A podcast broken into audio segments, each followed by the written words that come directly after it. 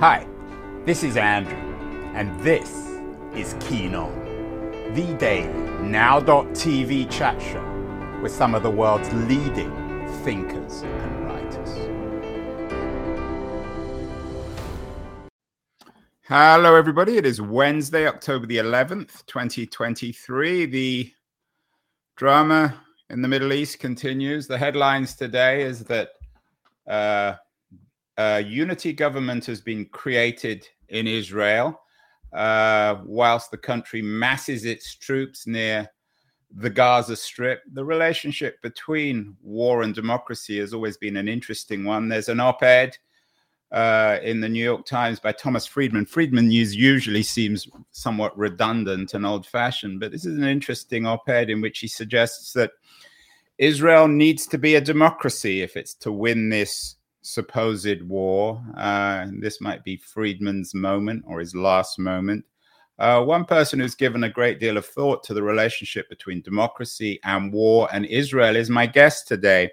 Uh, Eva Illouz is one of the world's leading sociologists, author of many books, um, and uh, she has a new book out just appropriate for our current uh, drama The Emotional Life of populism, how fear, disgust, resentment, and love undermine democracy. She doesn't include war, but I assume that's part of her narrative. She's joining us from Paris.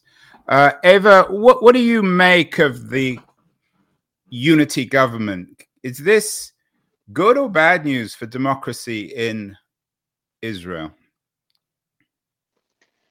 Uh, it's probably good and bad news. Um, the mood right now in Israel is to uh, inflict a heavy price on the Hamas, uh, and it is to regain a sense of security.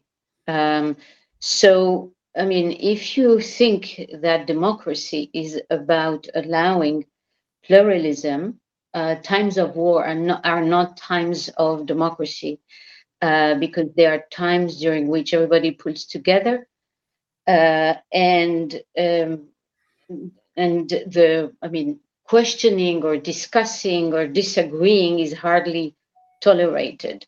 So I would say that there, this is a time of great solidarity, and the interesting question that this raises is how much solidarity is needed for democracy. There's a type of solidarity probably that is needed for democracy, and another type that is actually inimical to democracy. So I would say that in any case, uh, Israel needs probably now to regain a sense of security in order to uh, go back to the everyday business of having a democracy, which is to say to disagree about the direction that this government has taken. I'm not sure if you've seen the um, the Thomas Friedman op-ed. I'm guessing you're probably not a big fan of his, but he, he he makes the point that one of the reasons why Israel got caught off guard was the crisis of democracy or too much democracy or divisions in Israel earlier this year over the Supreme Court case. Uh, you're in Paris, but I know you're you're you're you're talking a lot to everybody in Israel. Is there a sense, particularly on the left in Israel, that uh, that this whole crisis was triggered by Netanyahu's obsession with dismantling, or what seems to be his obsession with dismantling democracy? Oh, absolutely. Uh, in fact, I would say that one of the micro debates on the side is whether Netanyahu should leave now or whether Israel should wait for a sense of security to come back for the people to demand its de- his departure. On, uh, I mean, you know, just to give you a few um, anecdotes, if you can call them anecdotes. On July 24th, uh, the chief of staff, Herzi Halevi, asked to meet with Netanyahu before the vote on reasonableness at the Knesset was going to be passed. The vote on reasonableness, reasonableness um, was going to repel the capacity of the Supreme Court to decide that a law or a decision by a branch of the government um, could be deemed unreasonable and therefore uh, inapplicable. So Herzi Halevi, the chief of staff, asked to meet with Netanyahu. Netanyahu refused to meet with him, even though he knew that he wanted to brief him about the security situation of Israel, and even though he knew that what he was going to tell him was that passing this law on reasonableness was going to pose a serious threat to Israeli security. And Halevi was not the only one. I mean, former chief of Mossad, of Shin Bet, uh, generals like Gadi Eisenkot have been warning incessantly Netanyahu and the government that their judicial coup was posing a severe threat to the security. So that shows you, in, in a way, that these guys who claim to be uh, very tough on security are actually the opposite of it. And it turns out that it was the democratic so called left wing camp that was actually far more aware of the security issues involved, and that this hyper ideological uh, government was completely oblivious uh, to the real security threats that its actions uh, were posing for the Israeli government and state. You wrote an interesting piece in Haaretz. You, you're a columnist um, earlier this year um, in January saying, Why are Israel's streets so quiet in the face of a fascist takeover? Were they that quiet? Wasn't there very significant demonstration on the part of progressives about the Supreme Court initiative? You mean the demonstrations that started afterwards? Yes. Oh, of course. Uh, so you could say, in a way, that I was mistaken, um, and that the uh, reaction of the civil society, I have to say, um, surprised me very much. I'm very happy to be wrong uh, in this direction. Um, however, one could also wonder if, in fact, um, the civil society should not have been more vehement. Um, you know, we have criminals in the government, uh, convicted criminals, and more than one. And not only ministers, we have prime ministers actually who are convicted criminals. Um, we knew that this government was posing a very serious threat to Israel. Shouldn't have civil society uh, reacted much more forcefully. I don't know. In any case, I'm not here to do the trial of the marvelous, uh, you know, the marvelous ma- uh, manifestations and demonstrations and demonstrators. I'm not here to do that. I'm simply saying that these demonstrations were very concerned about keeping constantly a consensus. And I think looking for consensus can take you only so far. Um, and at least I think it's worth asking the question until when should these demonstrations be pacific and seek absolutely for consensus? We are speaking with Eva Illouz, the author of a beautifully titled new book, um, The Emotional Life of Populism how fear, disgust, resentment, and love undermine democracy. Uh, Eva, why shouldn't fear, disgust, resentment, and love affect? Why, why do you use this word undermine? Aren't those the most human of all qualities fear, disgust, resentment, and love? You've written extensively on love. You're a sociologist, not a political theorist.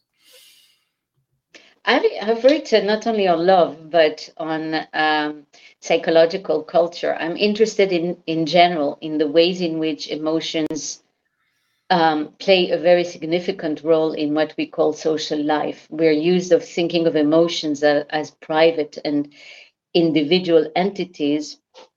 I think they should be thought of uh, as collective ones and so in this book, I try to show, if you want, the ways in which some narratives um, are promoted, uh, especially by the extreme right, and how these narratives become sticky, how they come to really uh, define who we are and our definition of the world around us because they put into action, if you want, uh, some key emotions, the ones that you have um, uh, that you have enumerated before: fear, um, disgust, resentment, and love. Now, to your question, why shouldn't these emotions be counted among the um, uh, emotions we want to see in a democracy? Well, first of all, let me say that we normally think of a democracy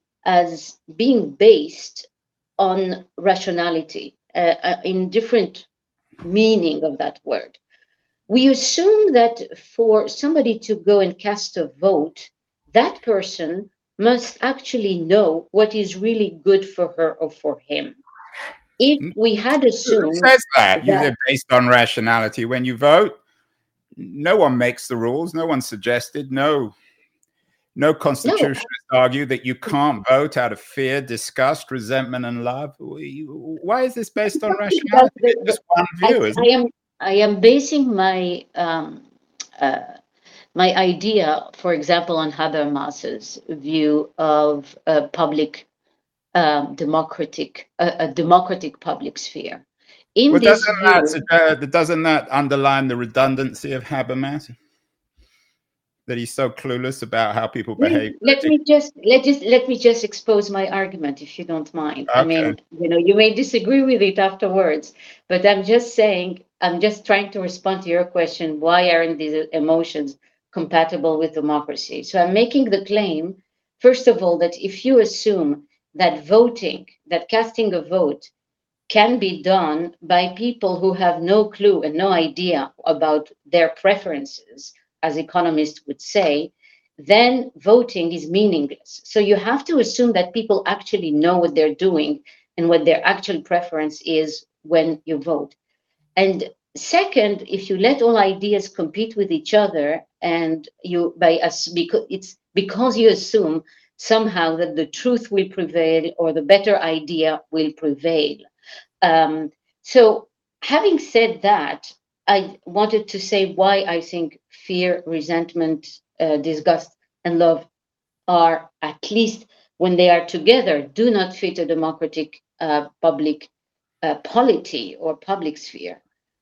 Um, I think fear as a primal emotion that is very, that emanates from the de- constant designation of outside and inside enemies prevents you really from making rational decisions. And there are tons of experiments that show that indeed, when people are activated by fear, they tend to move rightward and even to the extreme right. Um, because um, um, because you become mainly preoccupied by the enemy rather than by your polity itself. And quite often fear is a way to create a connection between the outside enemy and the inside enemy as for disgust, I think that disgust, at least in the ways in which I developed this idea in the book, disgust is about designating certain groups as disgusting. I don't think um, we want to approach social groups in a democracy as disgusting or as polluting. I think this is com- completely contrary to our idea of uh, humanity.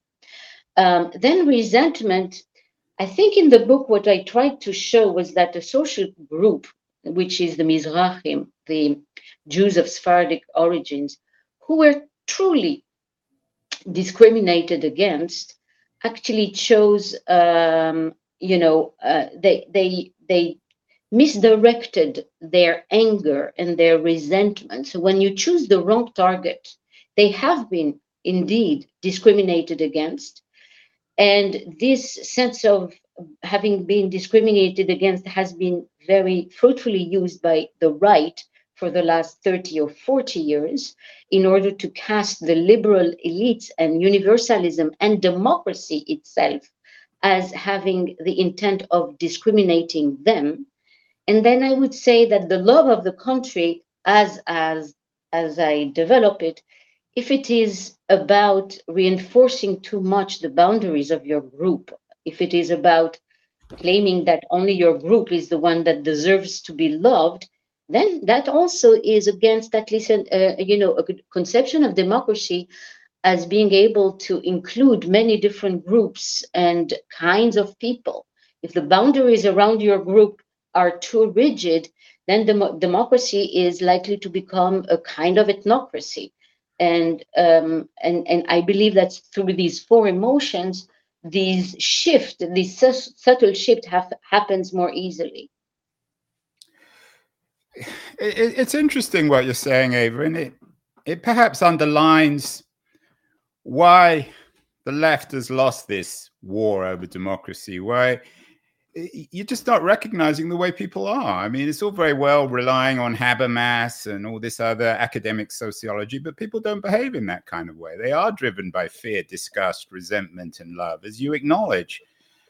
Um, and you can write it off. You can claim that they're irrational. You can claim that they're acting against their own interests. But it's such an elitist assumption to tell people that they're not behaving according to their own particular interest. How do how do progressives like yourself and many of the people watching and listening to this show how do they recognize the way people really are and build it onto a, a new kind of shall we say progressive populism? How can we get away from the, the, the kind of nonsense that people like habermas have been writing for 40 or 50 years?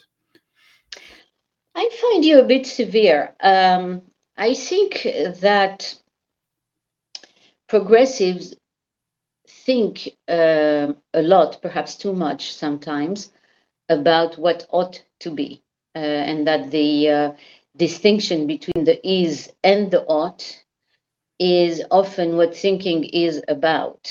Uh, and if you don't have ideals, um, in my opinion, you don't have politics. So I don't think we should be as dismissive of ideals as you seem to be.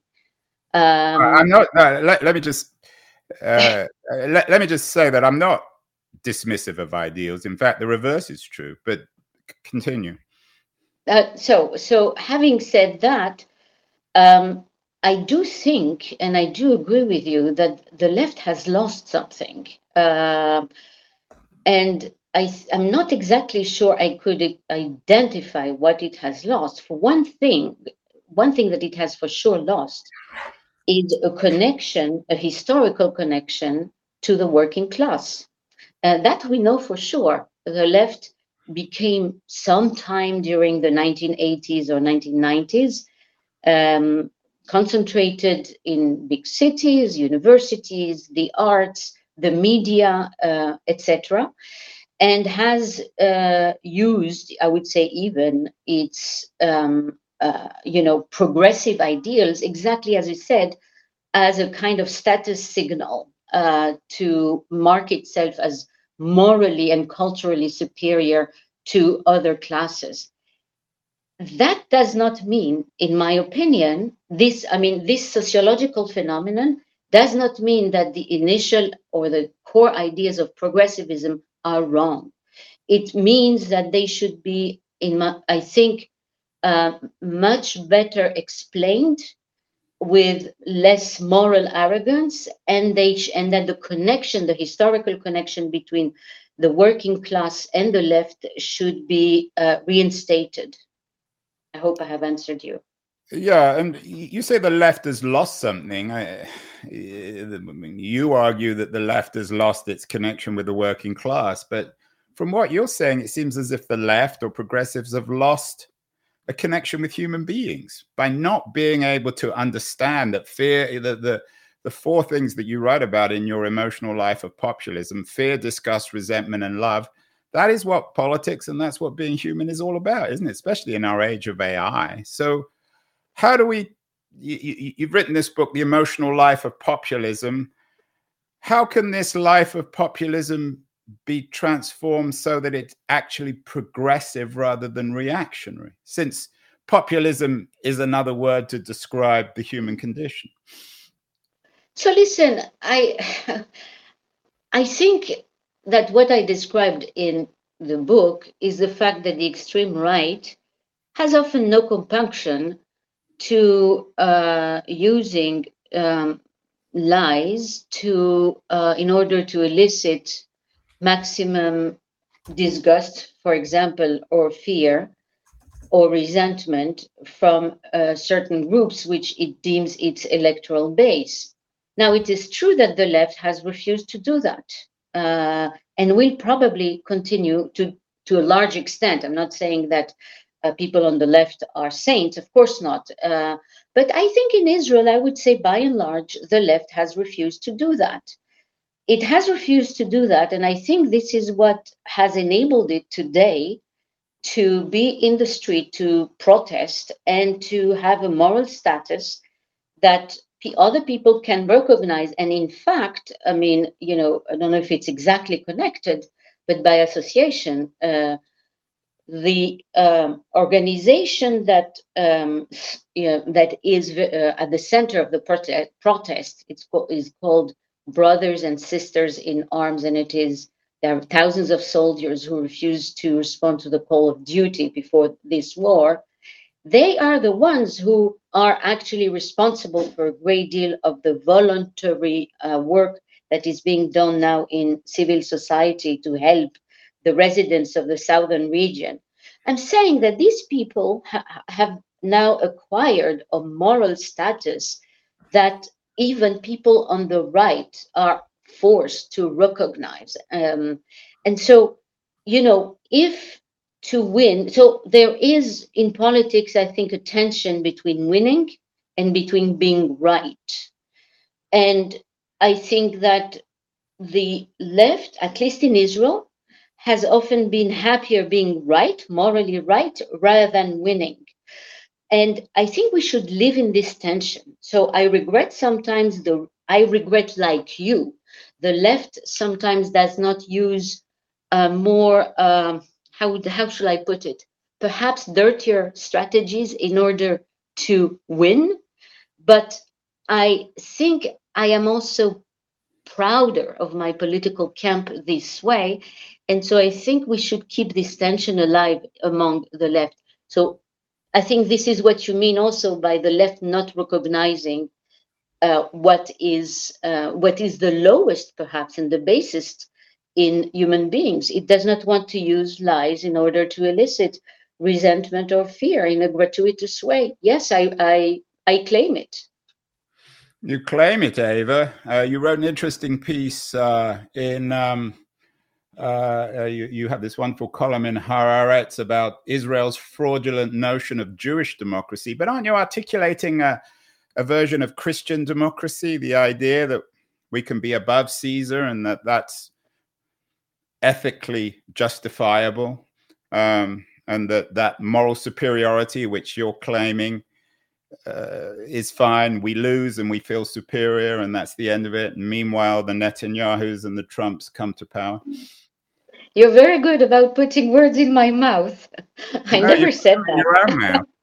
no, no, I never said that. I said that the tension between the two should be kept. I think we should keep the tension. And I think, um, and I think you falsely also assume, if I may say so, Keen, that ideas don't win. Me, Andrew. Ideas often win. Ideas, as ideas, often win. They win the day. They don't always win, but the, the, the power and the moral force of ideas can win sometimes. And I'm not saying this is a morally superior position, because that would be assuming that people who are not of my camp have no moral uh, uh, capabilities, which is not an opinion I have at all. I think most people actually have moral competence. Um, they uh, simply need to be, I mean, that moral competence needs not to be obscured, for example, by fear. But isn't, I mean, maybe I'm repeating myself over here, uh, but isn't fear a quintessential? I mean, Hobbes wrote about fear as the foundations of his great Leviathan, which is the foundations of modern political theory. Um, let's get to let's get to fixes. Um, the emotional life of populism, your new book, How Fear, Disgust, Resentment, and Love Undermine Democracy. You clearly care about democracy. You're a Democrat. You want democracy to win and succeed in Israel and around the world. What needs to happen? We have a show coming up next week with the New York Times economics writer David Leonhardt. He has a new book out about the death of the American dream.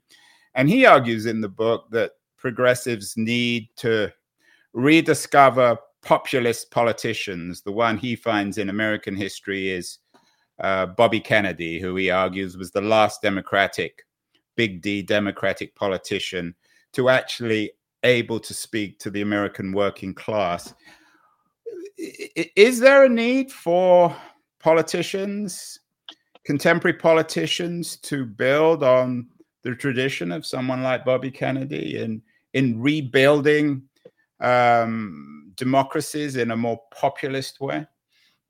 Look, I don't know what you mean or he means by populist because I think it means different things. Uh, Chantal Mouffe, who is a social socialist left-wing theorist, has also made the argument. She's she has been one of the advisors of Luc Mélenchon, and she has um, um, presumably advocated for a populist move.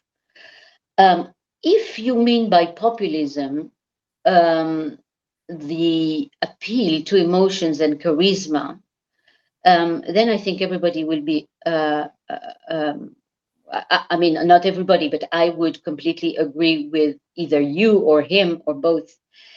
If you in, if you mean populism, but if by populism you mean to be aware that the left has been isolated in uh, an enclave, a cultural and economic privileged enclave, and become closer to the people, absolutely.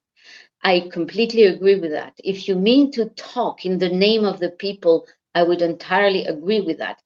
But by populism, we not only mean that today, we also mean autocratic tendencies, and we mean also the voluntary and deliberate distortion of facts in order to uh, bend your electorate to your own means and politics. That I think would be for me of uh, should be uh, off the mark of left wing democratic populist politics. Ava, as we speak, we speak today um, on uh, October the 11th, 2023. It's hard to know what's going to happen in the next few days, but how can democracy in Israel be strengthened by what's happening? What would you like to see? It's clearly almost uh, careful with this word, but it seems inevitable that Israel is about to invade the Gaza Strip. What would you like to see in Israel in terms of its democracy um, in order to address and perhaps solve this terrible crisis? You mean in the next few days, or you mean? Well, no, not in the next future? few days, in the next few months, and perhaps even years, as this crisis plays itself out. It seems, on the one hand, it's very new; on the other hand, it's very familiar. Uh, Hamas does something outrageous. The, Amer- uh, the the Israelis react, often overreact. And then we have this huge global debate about what Israel can and can't do. And meanwhile, nothing really changes. And Israel, Israeli democracy seems to become more and more, shall we say, populist.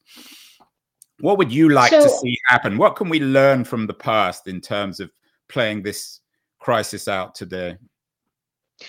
So, you know, um, many Israelis like me have experienced this um, massacre uh, and terrorist attacks as the outcome of a systemic failure of security, intelligence, defense systems, you name it. But it, it's a systemic failure, I think, that comes from actually from far and long. Uh, I don't want to get bogged down in the details here, uh, but I think that what uh, this systemic failure points to for example, just to give you an example, the army became in the last decade or two an occupation army. An occupation army is trained mostly to actually deal with civilians and punish civilians and control civilians. This is not an army that is suitable for, um, you know, regular battles as were needed in this case. Um, so that's just one example of the kind of mistakes, profound mistakes that have been done in the last two decades, um, and political conceptions and anti-democratic political conceptions that have, um, if you want, that have um, rendered uh, security system very weak. So what I would like for uh, uh, for I mean, what I would like to happen is a complete rethinking, a very fundamental rethinking of the ways in which this conflict should be resolved. In my opinion, it cannot be resolved only by military means, but political means are absolutely uh, necessary. And it should also in, involve a renegotiation of the contract between the ultra Orthodox and the uh, secular people inside Israel. I think um, I, I, think you know, I, and I think this will be ultimately. I mean, if uh, things go as they should, uh, ideally go in an ideal world, it is this deep thinking about the very foundations of Israel that we should be seeing after the war, presumably ends and is won. Final question, Eva. As I'm sure you know, there's a huge debate in the West now about American support for Israel and Palestine, count demonstrations, counter demonstrations, massive controversy in American universities. You've written about the intellectual's dilemma, choosing between anti Semitism and anti Zionism. What do you make of the the various controversies now in the United States, in particular, should uh, or, or, or can universities enable free discussion on this issue? Uh, some people argue, Larry Summers seems to suggest that Harvard should almost clamp down on people who are sympathetic to the, the Palestinians. What's your take on the way in which uh, the, the, the, tragic crisis uh, in Israel, Gaza Strip, is playing out in, in America, particularly in American universities? Look, I mean, people do. Yeah, thank you very much uh, for your question. Uh, people do as if um, it's or or either or. Um, in so on the one hand, for me, for me as an Israeli, uh, what the Hamas did is practically equivalent to what uh, ISIS or Daesh did. Um, these are crimes against humanity, uh, quite simply, uh, if one can put it this way. And about, I mean, crimes ag- against humanity, I will want to hope that uh, nobody with a moral position could um, support them in any way. This does not mean also that um, there has not been uh, mistakes in the ways in which the, Palini- the Palestinian issue has been dealt with. I will give you just one example. One of the security doctrines that has been very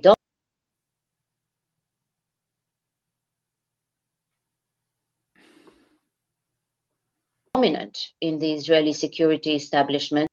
The fact that the Hamas privileged vis-a-vis the uh, Palestinian Authority, and so um, so there were many mistakes that were done along the way uh, by Israelis and by Palestinians, um, and also in addition, uh, Palestinians living in Gaza are living in an open prison. This is no secret for anyone.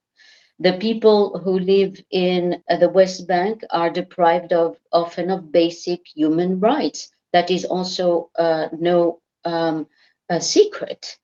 The, oh, these things can be true at one and the same time. So, personally, I would uh, refuse to discuss even with anyone who would um, think of supporting the crimes against humanity that were committed by Hamas. Um, on the one hand, on the other hand, I think that for the security of my country, I would want Israel to um, change, to try and see how it can bring itself and the Palestinians to change course.